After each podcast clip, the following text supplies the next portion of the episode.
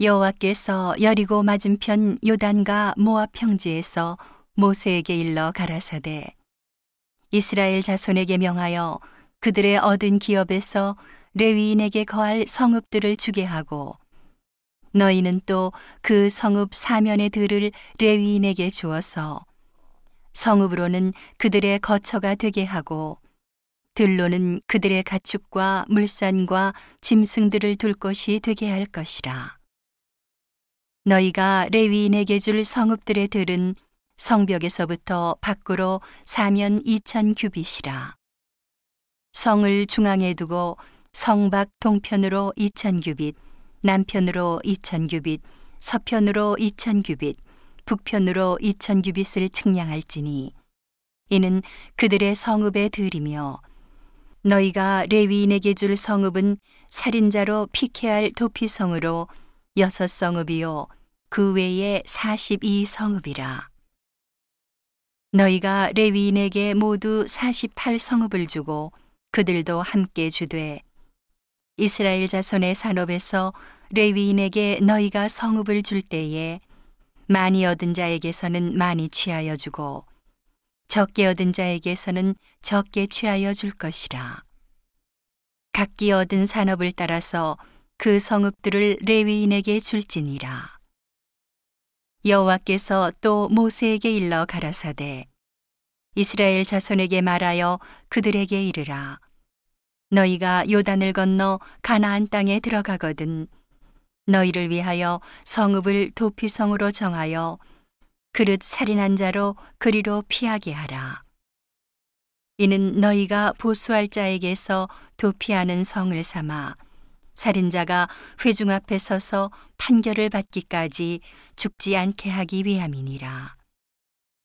너희가 줄 성읍 중에 여섯으로 도피성이 되게 하되 세 성읍은 요단 이편에서 주고 세 성읍은 가나안 땅에서 주어 도피성이 되게 하라. 이 여섯 성읍은 이스라엘 자손과 타국인과 이스라엘 중에 우고하는 자의 도피성이 되리니 무릇 그릇 살인한 자가 그리로 도피할 수 있으리라. 만일 철 연장으로 사람을 쳐 죽이면 이는 고살한 자니 그 고살자를 반드시 죽일 것이요. 만일 사람을 죽일 만한 돌을 손에 들고 사람을 쳐 죽이면 이는 고살한 자니 그 고살자를 반드시 죽일 것이요. 만일 사람을 죽일 만한 나무 연장을 손에 들고 사람을 쳐 죽이면 이는 고살한 자니 그 고살자를 반드시 죽일 것이니라. 피를 보수하는 자가 그 고살자를 친히 죽일 것이니 그를 만나거든 죽일 것이요.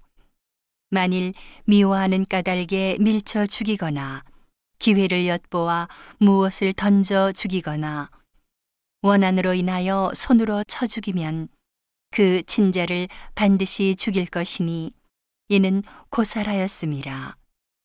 피를 보수하는 자가 그 고살자를 만나거든 죽일 것이니라.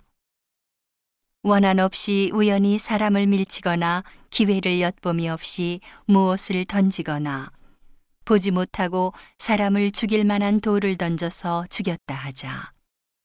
이는 원한도 없고 해하려 한 것도 아닌즉 회중이 친자와 피를 보수하는 자 간에 이 규례대로 판결하여 피를 보수하는 자의 손에서 살인자를 건져내어 그가 피하였던 도피성으로 돌려보낼 것이요.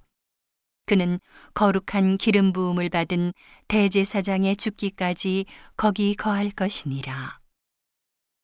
그러나 살인자가 어느 때든지 그 피하였던 도피성 지경 밖에 나갔다 하자. 피를 보수하는 자가 도피성 지경 밖에서 그 살인자를 만나 죽일지라도 위하여 피 흘린 죄가 없나니 이는 살인자가 대제사장의 죽기까지 그 도피성에 유하였을 것임이라. 대제사장의 죽은 후에는 그 살인자가 자기의 산업의 땅으로 돌아갈 수 있느니라. 이는 너희 대대로 거하는 곳에서 판단하는 윤례라. 무릇 사람을 죽인 자, 곧 고살자를 증인들의 말을 따라서 죽일 것이나 한 증인의 증거만 따라서 죽이지 말 것이요. 살인죄를 범한 고살자의 생명의 속전을 받지 말고 반드시 죽일 것이며 또 도피성에 피한 자를 대제사장에 죽기 전에는 속전을 받고 그의 땅으로 돌아가 거하게 하지 말 것이니라. 너희는 거하는 땅을 더럽히지 말라. 피는 땅을 더럽히나니 피 흘림을 받은 땅은 이를 흘리게 한 자의 피가 아니면 속할 수 없느니라. 너희는 너희 거하는 땅, 곧 나의 거하는 땅을 더럽히지 말라. 나 여호와가 이스라엘 자손 중에 거함이니라.